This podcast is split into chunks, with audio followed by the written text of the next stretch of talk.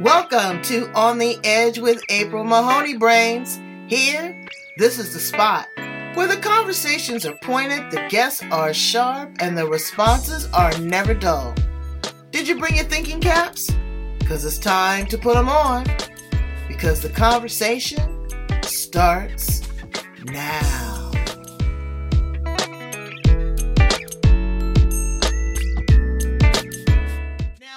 Arizona? New Mexico. I didn't know it snowed in New Mexico. We are in the mountains, so very close. We're an hour from Colorado. Oh, so where are you? I'm not real familiar with the area. Is that like Taos or something like that? That's exactly where I am. Wow. That's what my friend said. That's pretty highbrow. Oh.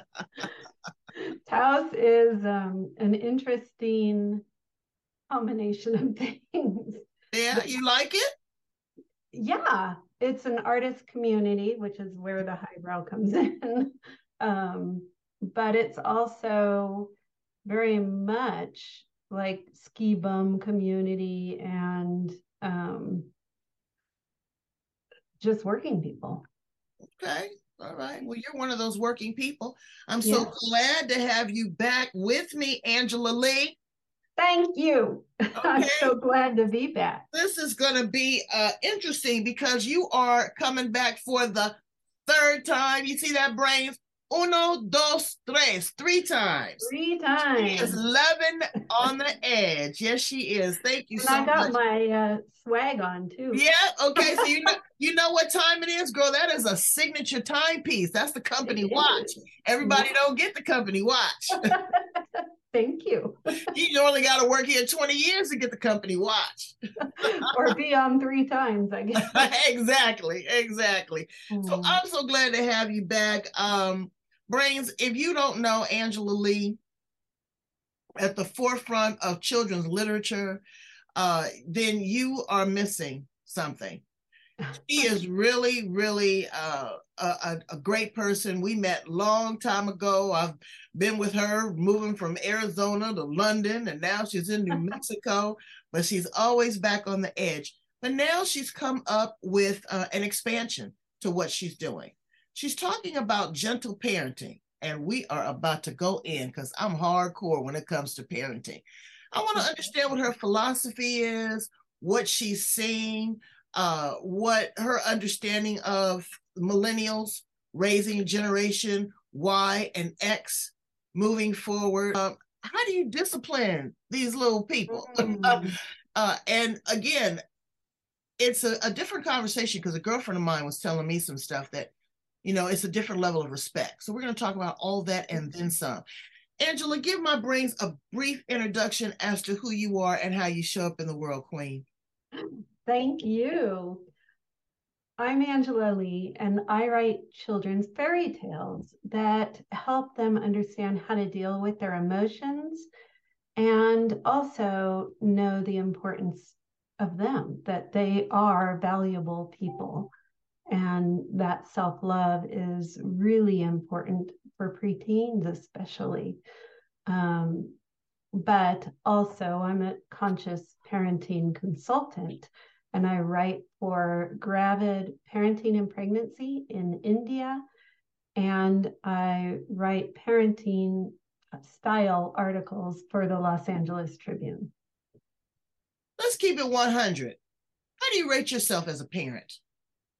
Oh, well, so gosh. My kids are grown. Roll the carpet from up under me, April. Why don't you, huh? Yeah, throw me under the bus. So I didn't know everything I know now when I was a parent, because my youngest is 34 and the oldest is in her 40s. And so things have changed significantly since I was a parent. And I would probably give myself a passing grade of maybe 60% when I was a parent, you know, 15, 20 years ago. However, well, you know what? You're still a parent, because when it comes down to the nuts and bolts, when it comes down to consultation, when it comes down to a couple grand, loan. No, but you know, or when it comes to grandparenting, they turn to you. They reflect on that. Yeah. A lot of people get stuck, you know, in epigenetics, intergenerational trauma. There's a lot of that. Yeah, that's been passed down. They don't understand it themselves until they do the deep dive. They do the deep work. Yep. What are some of the corrective actions? We're going to start with you, and then I'm going to, you know, chime in. But what are some of the corrective actions or things that you could have done differently? Not better, but differently. Yeah, differently. So I typically parents will either default into the same parenting style that their parents used, or if they saw difficulties with their parents, they will default the exact opposite. And what I ended up doing was defaulting into permissive parenting style, because I was raised by a very controlling, angry father, and I wasn't going to be like him. So I ended up not really setting boundaries or teaching my children the importance of boundaries. And what I understand now is that if we do not teach children boundaries, they will not know how to set boundaries in their own life. And that is a key skill for grown-up adults, to be able to set boundaries and say, hey, I will not be treated that way. You have the choice of changing how you're treating me, or right, you know, we have these other options. Because you got to teach people how to treat your brains. You do. Yeah. I got a course, Treat Me Good 101. So me as a parent, you know, I'll put my head on the chopping block. I think I was stellar. Of course, every parent thinks they're stellar. I had a really great relationship with my daughter. Conversations, the sex talk, there was no drugs, there was no, you know, brought up in a two-parent household. She developed, I shouldn't say slower, but differently. She wasn't excited about driving the car. She wasn't excited about moving out. She stayed here till she was 28. Well, that was fine, no problem. But at 35, we ran into a kerfuffle. Oh, yes, we did. Yes, and it wasn't pretty. You know, I went total nuclear on her. Okay. She had never seen that side, and we didn't speak for, you know, almost 2 months. And it was absolutely devastating to me. My stomach turned, you know, she was crying. My husband was trying to be the buffer. But what I did was I overextended. I gave her more than she could handle. With an expectation that there were certain things that were going to happen, and they didn't happen. And then with her, her expectation of me is that I've never seen you go off on me like that. I've never seen you swear at me like that. So it was really contentious. You're never too old to find out something new about your relationship with your children. That's true. You know, and again, boundaries. I overstepped mine, and she overstepped hers. She didn't have an understanding of the boundaries that you had expectation to. Exactly. And those are the key words. Boundaries, her expectation, my expectation. So as kids grow and develop, where should we begin just really trying to understand who they are as individuals? It's, you know, they're ever evolving, and kids are complicated, but parents are complicated too. Even little babies have personalities. So it's never too early to start paying attention to what kind of individual your child is developing into, and honoring that in them. Because one of the things that I'm a huge proponent of is that parents respect their children and their children's path in life.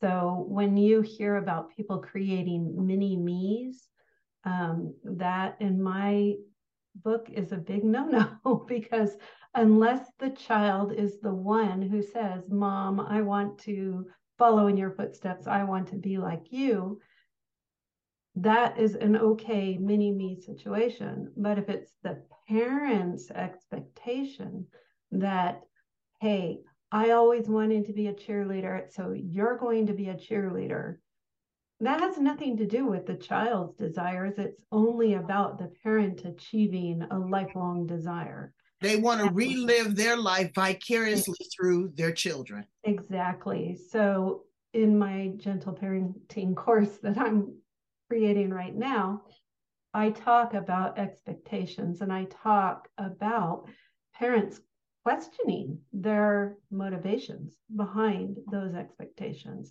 Is it because it's something they want, or is it something their children want?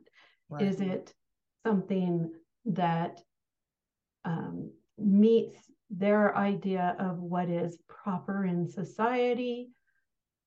Is it detrimental to the child? Right. You know, there are so many questions that parents can ask themselves. You know, but again, the kids, they don't come with instructions. No, they don't. There's not a template. They're not cookie cutter. And the world has changed. Oh, yeah.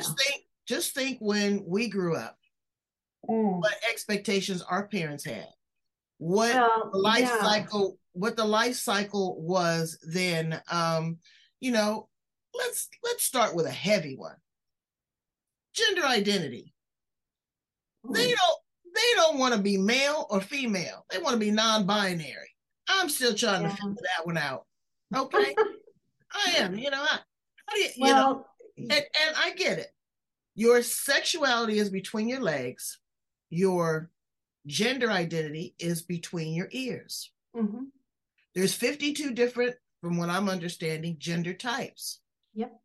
But, you know, the first thing that parents think about when their child comes to them and they're questioning their sexual identity is, oh, my God, we're not going to have any grandchildren. Oh, my God, what is Aunt Martha going to say? Oh, exactly. My God.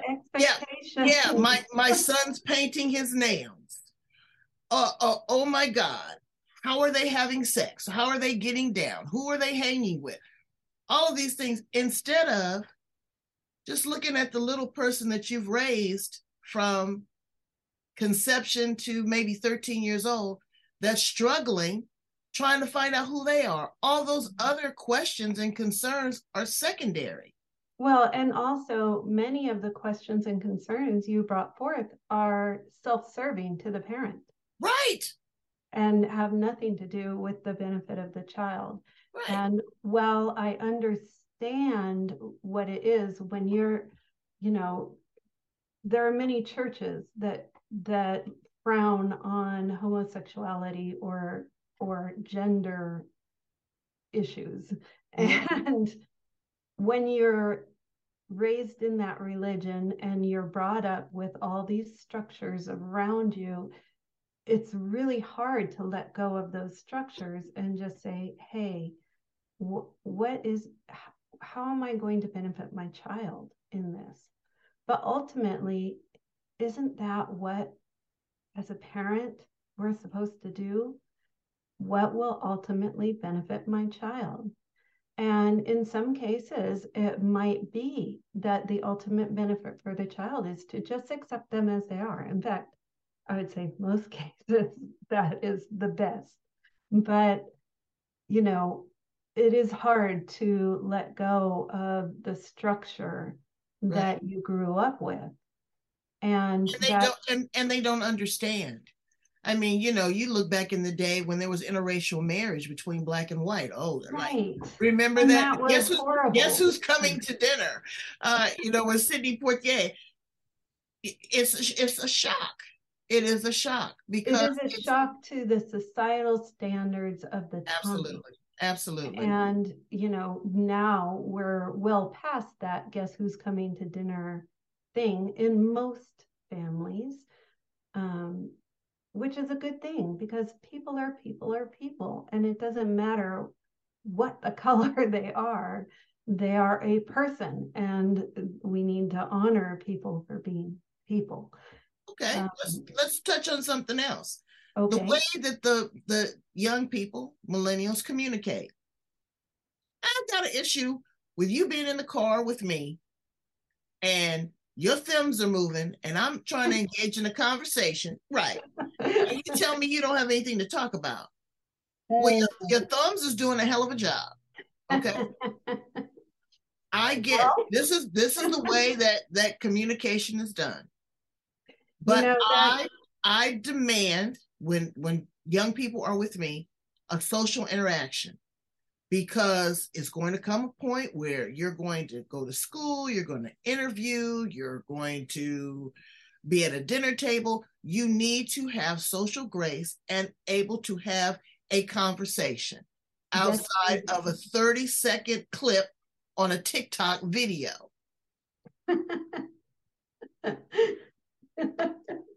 Yes, that is so key. And, this is where setting an expectation and a standard or a boundary is very reasonable, because all you're saying is, because there are all these benefits to you being able to put down the phone and have a face-to-face conversation, this is my limit. And that is what is, in gentle parenting, what is considered a reasonable boundary and expectation to hold. The whole idea is, so my kids, pretty much only text me. I don't ever get phone calls. My daughter texted me from the living room to tell me that dinner was ready. Oh my gosh. And I didn't go. I said, you know what? Come and talk to me. Yeah. When we are at the restaurant, I'm paying for this table. Okay. I'm paying to engage and have a social interaction with you, have some fun, have a great meal. Food is meditation. Food is love. Put the device down. Yeah. There's nothing that could be that important. And if it is that important, should be one of the most important people in your life, your parent. And this is really for the millennial parents. So what I believe, I have seen millennial parents in the park with their toddlers, and the toddlers are playing on the playground equipment, and the millennial parents are scrolling through Instagram or TikTok or whatever, and they have no attention on their child. They're so focused on their phone. And I bring it up because I've seen it time and time and time again. It's not just that, I saw one person doing it. But when you think about it, will you be on your deathbed saying, oh gosh, I wish I spent more time scrolling Instagram? Right. Or how about this one? When you see that the toddler is scrolling on the phone. As a way of being entertained, monitored, ignored, distracted by the parent. So, and I see that all the time too. And I'm like, this child is probably all of 4 years old and knows every function, how to get to these things and all that. Exactly. They're being parented by the device, and then they wonder why. All right, let's ask another question. Friendship. Yeah. I'm your parent. We can be friendly, but I'm not trying to be your best friend. No. Because then if I'm your best friend, right, if I'm your best friend, then I've got to worry about you liking me. Mm-hmm. I've got to worry about you not hurting my feelings or getting your feelings hurt, kowtowing to your desires. That's not the kind of parent I am. Which is good, because that's what is called the permissive parent. And a permissive parent, the outcomes of raising a child under those ideas of overgiving, of kowtowing to the child, let the children be the children, really poor outcomes for the kids. And I don't have my studies open, so I cannot quote the exact outcomes in this particular thing, but people will be able to find it in my online course. What a psychological longitudinal study of families in the 1960s, Dr. Diana Baumrind, she determined four different, well, she actually determined three, and then they added a fourth, different parenting style. There's the disciplinarian, there's the permissive, there's the neglectful, and there's what she called authoritarian. But she also called the disciplinarian authoritative. And to me, they're just too close, too confusing. So it's discipline and gentle. And so the gentle parenting method, which includes having boundaries and limitations and expectations, but high level of nurturing. So respect and support. And especially when it comes to emotions, respect of their emotions. Right. Invalidating them. That, you know, I understand what I had to get into that because I wasn't into that. I was the authoritarian. You know, I told your ass to clean up the room, clean it up. See, this is why I changed it. Right. We were being disciplined. Yes, it wasn't a choice. It wasn't an option. When you were a latchkey kid, you came home from school, you had... you came home, you put your books down, you watched TV. Made something to eat. No, you didn't watch TV until after that homework and your chores were done. Then you could watch some TV. No, I was the other way around. Yeah, but the thing was, you walked home from school. Mm-hmm. You know, now my girlfriend's kids are 13 and 14 and she still picks them up from school.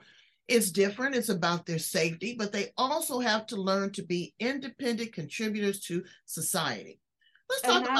Yeah, a part of that is when parents set boundaries and they allow their child to decide what the consequences are, then they are giving their child choice, but they're also allowing their child to grow into critical thinking, and there are other benefits associated with allowing the child to decide.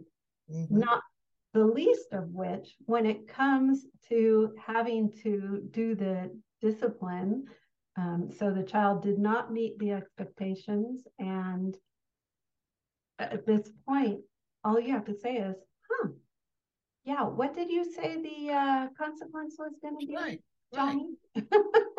Now, I'm a parent that will say, I told you so. People say, I will tell you. I want to reiterate the fact. Quick story. There was these steam compressors underground, big metal plates, and the kids had to walk across them when they came back from the pool. I told my daughter, baby, don't walk across that. You're going to get burned. I said, you're coming from the pool. You've got the chlorine. Your pores are open. You're going to get burned, and you're going to get burned bad. Oh, they loved it. They loved it. I was on vacation, Chicago. My husband calls me. He's in the ER. Chanel's been burned.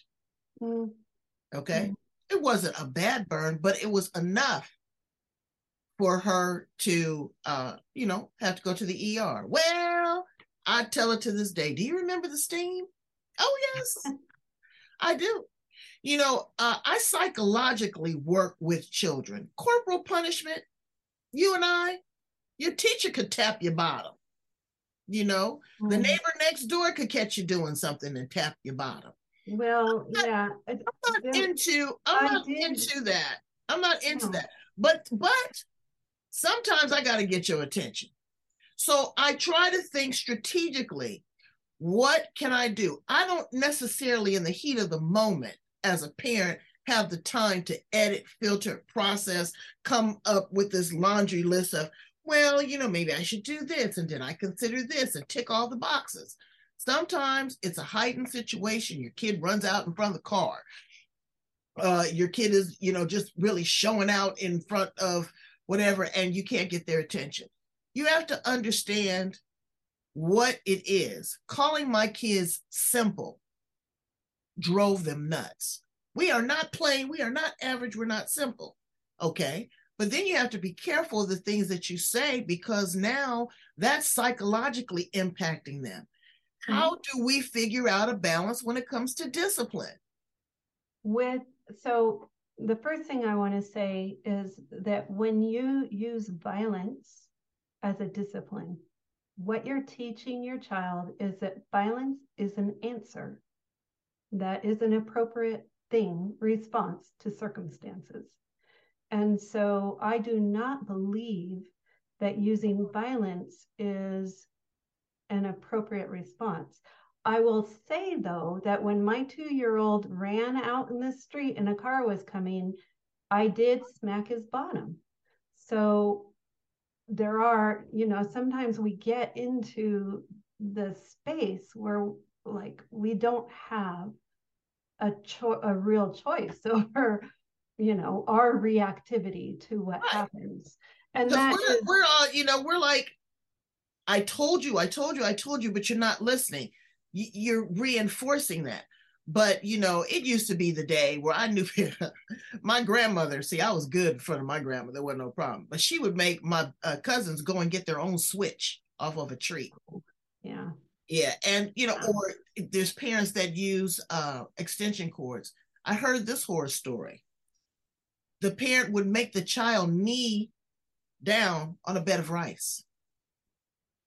So, you know, those things are not teaching a lesson. It is not giving them tools to rely on to make them well-adjusted. It's about brutality. Yeah. It's about brutality. But that also is a control thing. And so, those would fall under the disciplinarian style parenting. Mm-hmm. And the outcomes for the children in those kind of parentings are probably the worst out of all. So when you think of a child being neglected and the outcomes for a child who grows up with no parental love, that and discipline are the two, like, wide ends of the spectrum. And permissive. And then you wonder why your child goes to school and your child is the bully. Well, you're learning that behavior. That behavior is, you know, either a cry for help or it's being mimicked by what they are seeing and receiving at home. Just absolutely. To be mean, evil, and aggressive. And I don't think that that's innately in any of us. That's a learned behavior. It's a learned behavior. A bully frequently is trying to exert some sense of control in their life, because in the other parts of their life, there is no control. They are the victim. And so they try and exert control in the one area they can at school. And so, yeah, it's understanding that hurt people.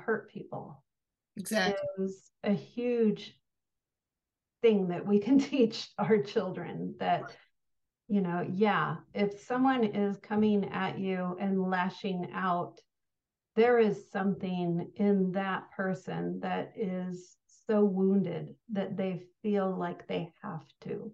Mm. It's not you, my child.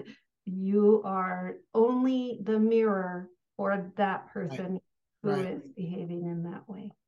Your language. I'll go back to my word simple. Well, there's a whole bunch of other choice words that I heard this woman saying to this little baby. Mm-hmm. Girl, she cussed him like a sailor. Mm-hmm. And I just in the shop in Target. And I cringed, because he was like, you know, it was like he was just shrinking. Yeah. And words hurt. Words hurt. Words are as impactful and damaging as that switch. Words our thoughts and our words are actually electrical impulses that go out, and they carry vibration. And so that little child was the recipient of some very harsh words. And that little child at that age, the mom is the authority. The mom knows everything. So to that child, the mom saying those things to her child, that's the truth about that child, to that child. And that means that that child will now grow up. Whenever someone calls them any of those words, the energy from this childhood wounding shows up, and they are very reactive to that. And so it's really key that we speak in positive ways, nurturing our children.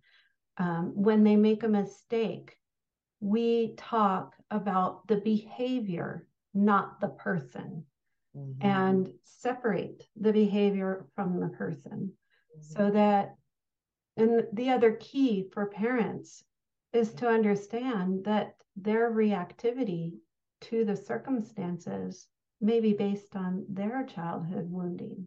Exactly. And so self-examination is important.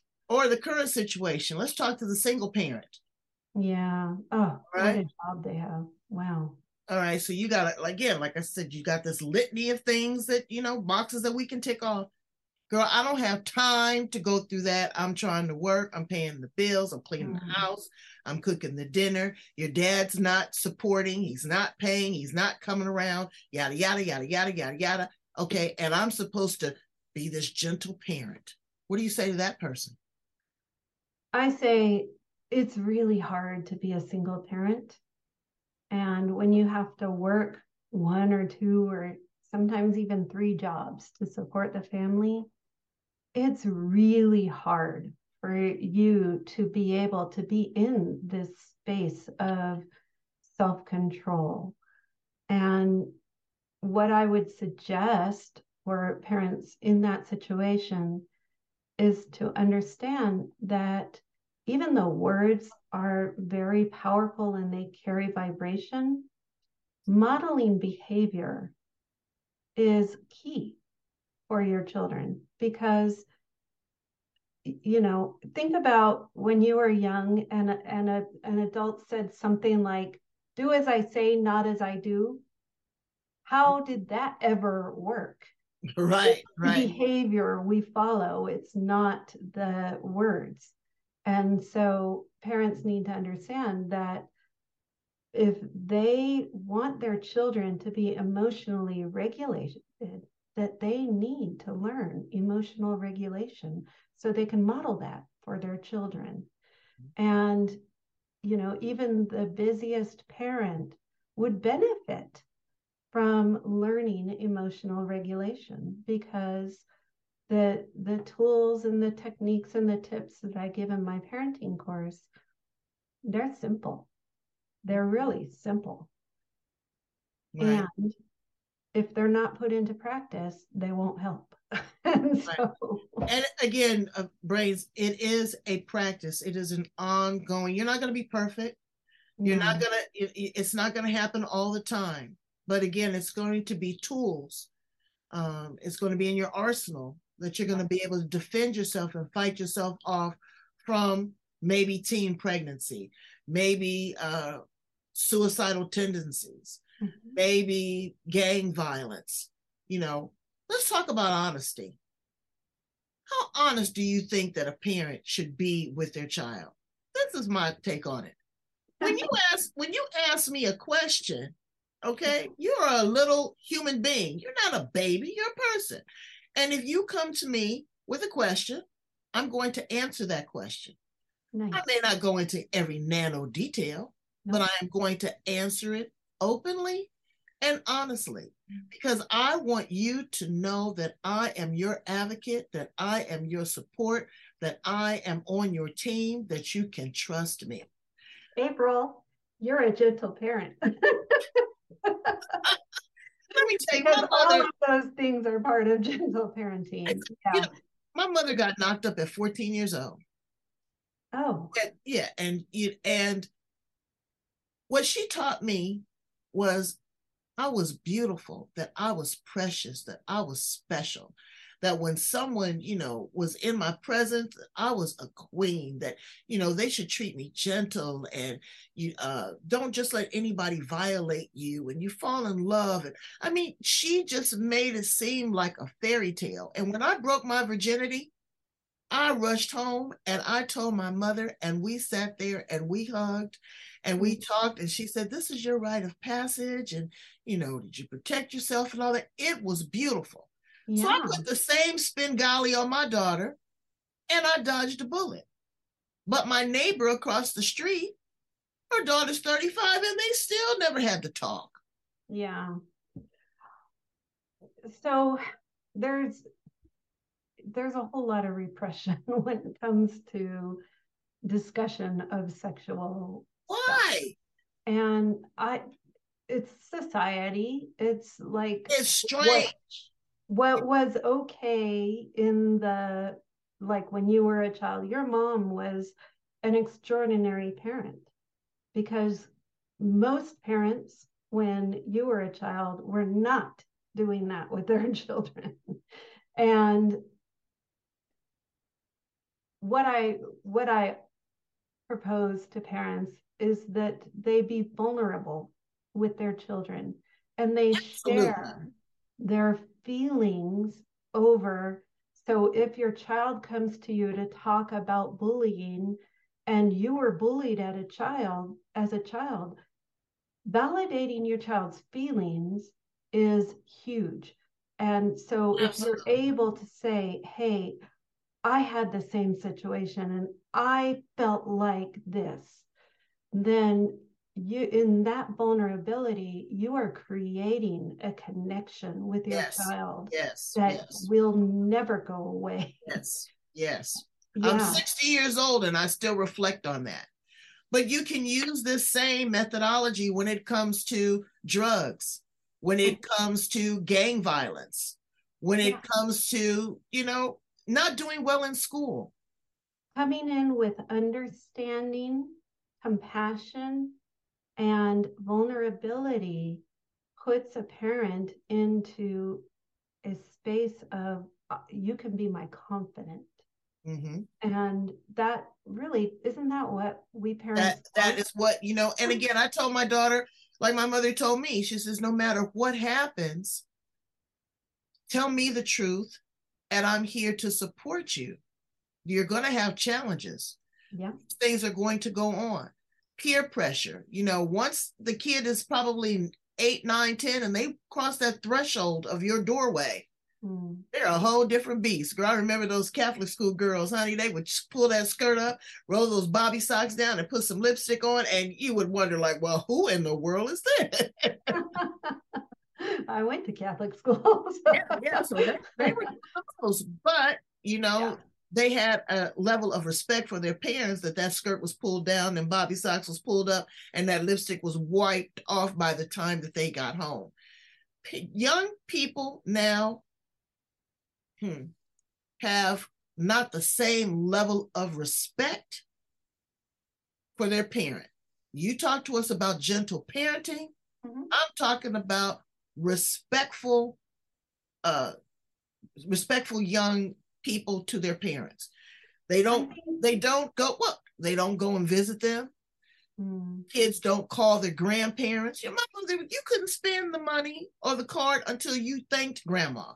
You called grandma. You nurtured and encouraged that conversation. You looked at your grandparents with reverence, that this is my grandmother. She's got all these years of wisdom. She loves me in a special kind of way, different than my mother. It was so different now. I'm not seeing that the young people are respecting their elders, and I demand respect. Well, and respect goes two ways. And I believe that a parent needs to show respect for their child, for who they are, and in return, expect respect back. And that's part of setting the boundaries and limitations. But wait. You use that big $25 word, expectation. Mm-hmm. See, to me, it's not an expectation. It's pretty much a demand. I have showed you, I've taught you, I've use mine. Yeah, you know, but I've showed you, I've taught you, I've loved you, I've nurtured you, I've honored you, I've gently parented you, and now you disrespect me. I you know, I have issues with that. I really, you know, again, it's the boundaries that you set from the beginning. They have to know where to hold and where to fold. Exactly. And when a parent is faced with that, when they receive that level of disrespect, it's time for an open conversation. You know, this is what I expect from you. This is what I believe I deserve. And when you treat me this way, it makes me feel this way. And have that conversation so that the child has understanding of how their behavior affects someone else. It's an important part of learning how to be in society, right? Because if we do not teach them how to interact with others, where are they going to learn it? Right. From Twitter? Probably not. And, yeah, well, you know, they're scrolling. So, Angela, you have been a wealth of information. We could talk about this for hours and hours on end. I absolutely adore you. I love how you are just evolving. I love the pink. What is that kind of pink and light pink and dark pink hair? You got a what do they call that? Ombre. You got the pink. It is a little bit ombre. Yeah. Okay, well, it looks good. It looks good on you. And I'm, you know, it's gentle like your heart. Your voice tone, your voice inflection, you know, you're just really in a good space. And I'm glad that you're here to help other parents navigate this, because it's a challenge. Like I said, it's a challenge. And the only way that we're going to get through it is information and being open and being good listeners, parents. Yeah. Your child will tell you everything you need to know. Okay. And I do a little snooping. Yes, I do. I will, you know, I'm going to check your phone. I'm going to go in your room.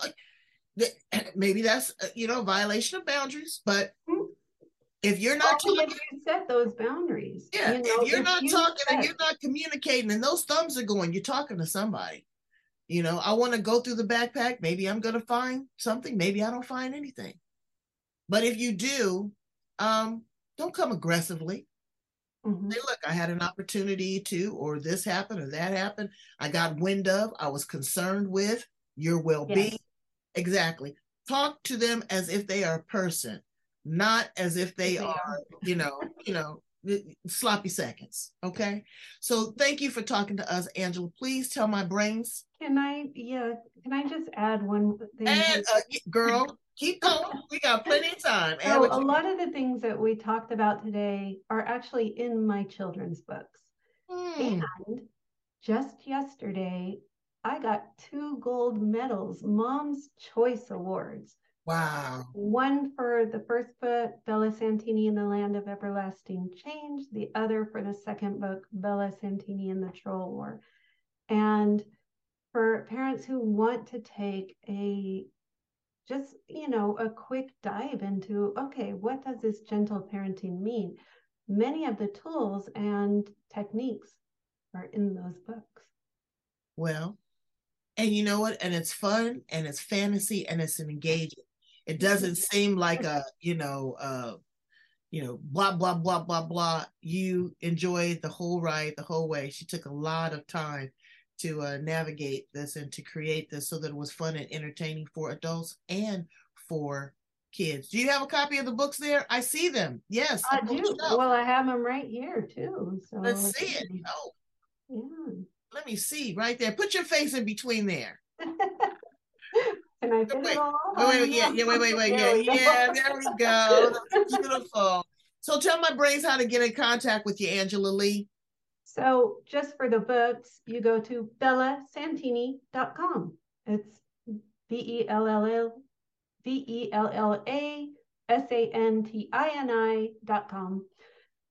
to get a hold of me or find out about gentle parenting. Angela Legh.com, and it's ANGELA LEGH.com. And I'm going to put all of her information in the back. I'm so glad to see you. When you come this way, or when I come that way, we are going to go and have a really good time together because I adore you. You in LA? I'm in San Diego, America's finest city, honey. I'll be in San Diego in April. In April? Yeah. Okay, so there's absolutely no excuse. I don't care what part, southern, northern, I'm there to be with you. Awesome. All right. Brains? Well, my brain thing. Wait. It got under the books. So. Brains, I need for you to go love, like, share, follow, and subscribe. I know it's a lot. Love, like, share, follow, and subscribe. Because there's a parent out there that's struggling. You know, and we don't want them to struggle. We want to give them the tools so that they have the best relationship with their child, that they raise an independent, positive contributor to society, because the struggle is real. It's tough out there. So thank you, Angela. And I'll talk to you again soon. I'll see you soon. Thank you. All right. Bye, Brains.